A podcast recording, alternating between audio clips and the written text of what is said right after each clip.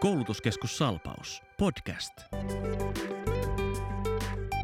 Tervetuloa Salpauksen työelämäpodcastin pariin. Minä olen Otto Ripatti ja tässä vieressäni on kollegani Henna Erkamo. Kuinka mones podcasti sulla on tällä hetkellä menossa elämässäsi? Aa, no, hyvä kysymys. Tämä on meidän ihan ensimmäinen kerta, kun puhun tässä podcastista, eli nyt on pieni jännitystila päällä. Ai että, mutta tämä on siitä kiva formaatti tämä podcast, että yleensä se tehdään sillä tavalla, että puhutaan asioista, mitkä itseä eniten kiinnostaa, joten olet niin sanotusti mukavuusalueella tämän koko ajan, joten varmaan pärjätään ihan mainiosti. Kyseessä on siis järjestyksessään ensimmäinen jakso podcastien sarjaa, jossa käsitellään tällaista työelämään, koulutukseen ja elinkeinoelämään liittyvää tematiikkaa. Ja meillähän on tänään oikein mielenkiintoinen vieras paikalla, vai mitä Henna?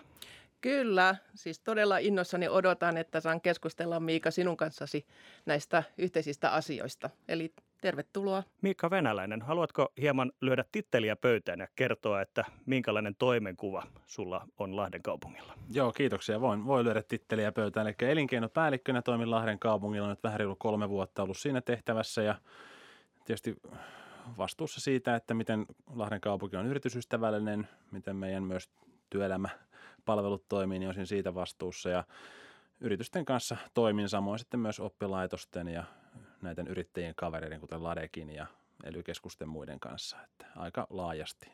Eli sä osaat nyt vastata siihen, että millä aloilla on eniten imua tällä hetkellä Lahdessa? En osaa vastata tuohon. Kyllä se korona on sen verran laittanut pelikenttää uusiksi, että se on hyvin vaikea nähdä, että missä sitä imu on. Että siis ehkä, ehkä parempi juttu on se, että meillä ei ollut tässä korona-aikana hirveätä työntöä pois.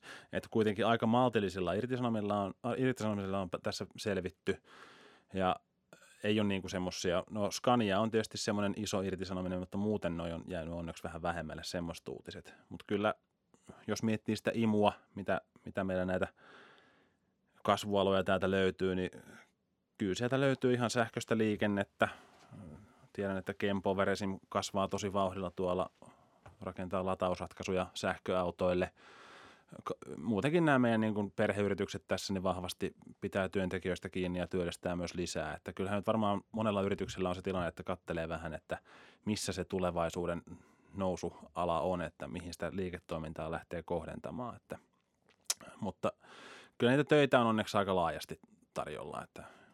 Kyllä ja erilaisia investointejahan kuitenkin Lahdessa on, että, että erityisesti nyt Fatserin Sylitol-tehdas on iso investointi ja sitten toinen prosessiteollisuuteen liittyvä on sitten ehkä tuolla, tuolla pahtimopuolella.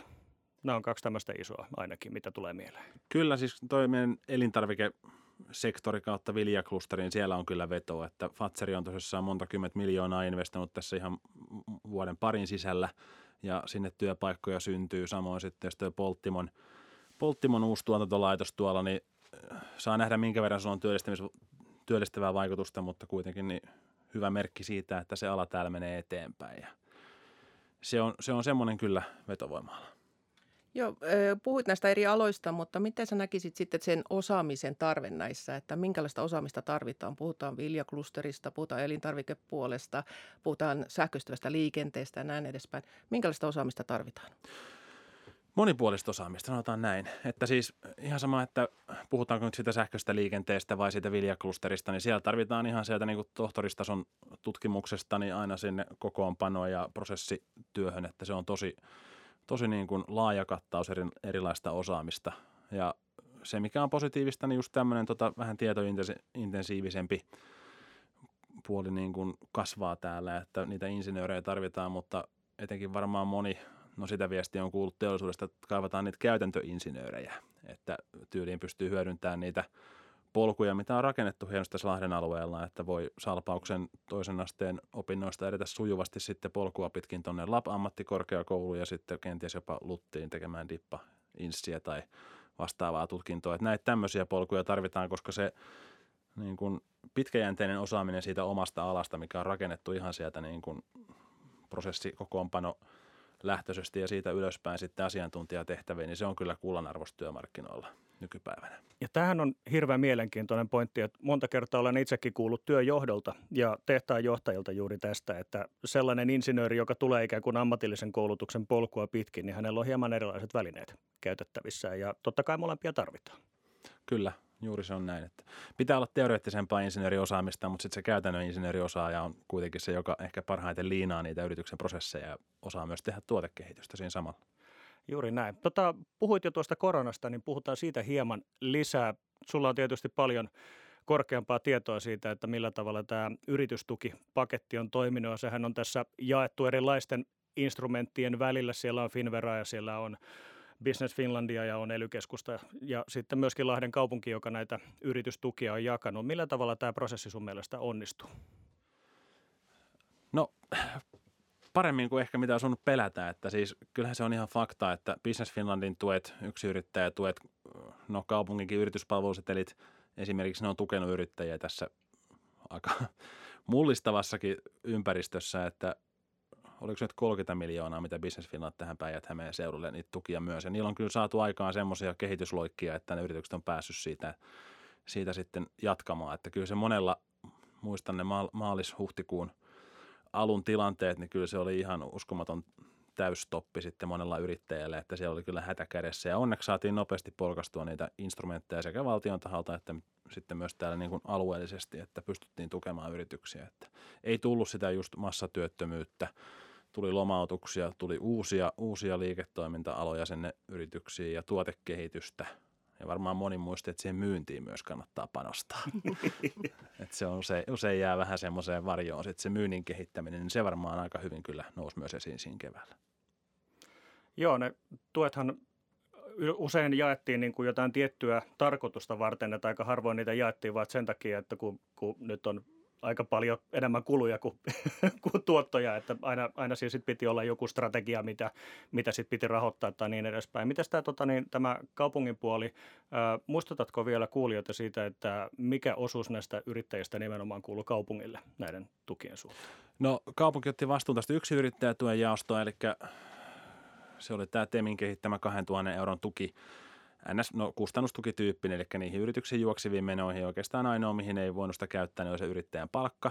Ja siinä sitten kaupunki rakensi aika nopealla aikataululla yhdessä meidän kehittämisyhtiön kanssa ton meidän, meidän tämän tukimallin sinne ja tukien käsittelymallin ja 950 yksi yrittäjä tukea ehdittiin siinä huhtikuun ja lokakuun alun välillä jakaa sitten ja hakemuksia tuli se – jonkun verran enemmän, olisiko ollut 1200 sitten Lahden kaupungille. Että se oli se, mitä kaupungilla tehtiin, että jokainen kunta Suomessa lähti mukaan sitten, kun huomattiin, että se yksi yrittäjätuki on oikeasti niin kuin arvokas, arvokas sellainen instrumentti, millä kaupunki ja kunnat pääsivät lähemmäs yrittäjiä, että pystyttiin oikeasti olemaan konkreettisesti tukena siinä. Puhut noista eri yritys- ja tukimuodoista ja muuta vastaavaa. Meillä on ollut yhteinen tämmöinen Salpauksen, Läpin ja sitten kaupungin niin yrityshunter-toiminta. Niin kertoisitko vähän enemmän siitä? Joo, siis meillä valmistuu eri tasoilla paljon osaavia ihmisiä, mutta usein se työpaikan löytäminen on niin kuin se haaste. Ja siihen ei ole ehkä riittävästi eri, eri tasoilla, eri puolilla näitä julkisorganisaatioita panostettu, että nyt tämä yrityshunter-konsepti on semmoinen, että siinä pyhitetään ihan ihmisiä etsimään niitä piilotyöpaikkoja, puhumaan niitä osaavia ihmisiä sisään sinne työpaikoille. Eli siis tämmöinen, mitä se nyt sanoisi, käytännön myyjä, joka menee sinne yrityksiin, kertoo, miten he voisivat ehkä hyötyä siinä. Varmaan pyrkii myös linkittämään sitten sitä niin kuin työllistämistä siihen myös niin kuin liiketoiminnan kehittämiseen. Et jossain kohtaa monella yrityksellä se on vaan näin, että jos et se työllistä, niin se kasvu on aika vaikeaa. Että yrityshanttereiden ideana on tosissaan kaivaa sieltä yrityksistä, mennä juttelemaan siihen yrittäjän iholle kiinni ja tarjota niin kuin niitä vaihtoehtoja, mitä sinne voisi löytää sitten työntekijää.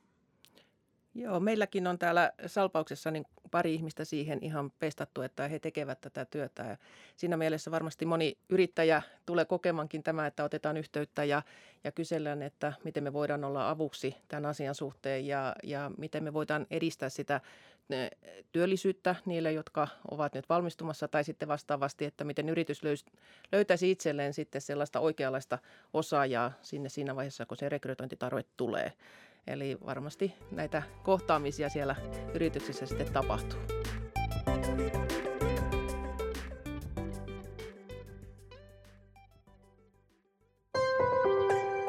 Salpaus.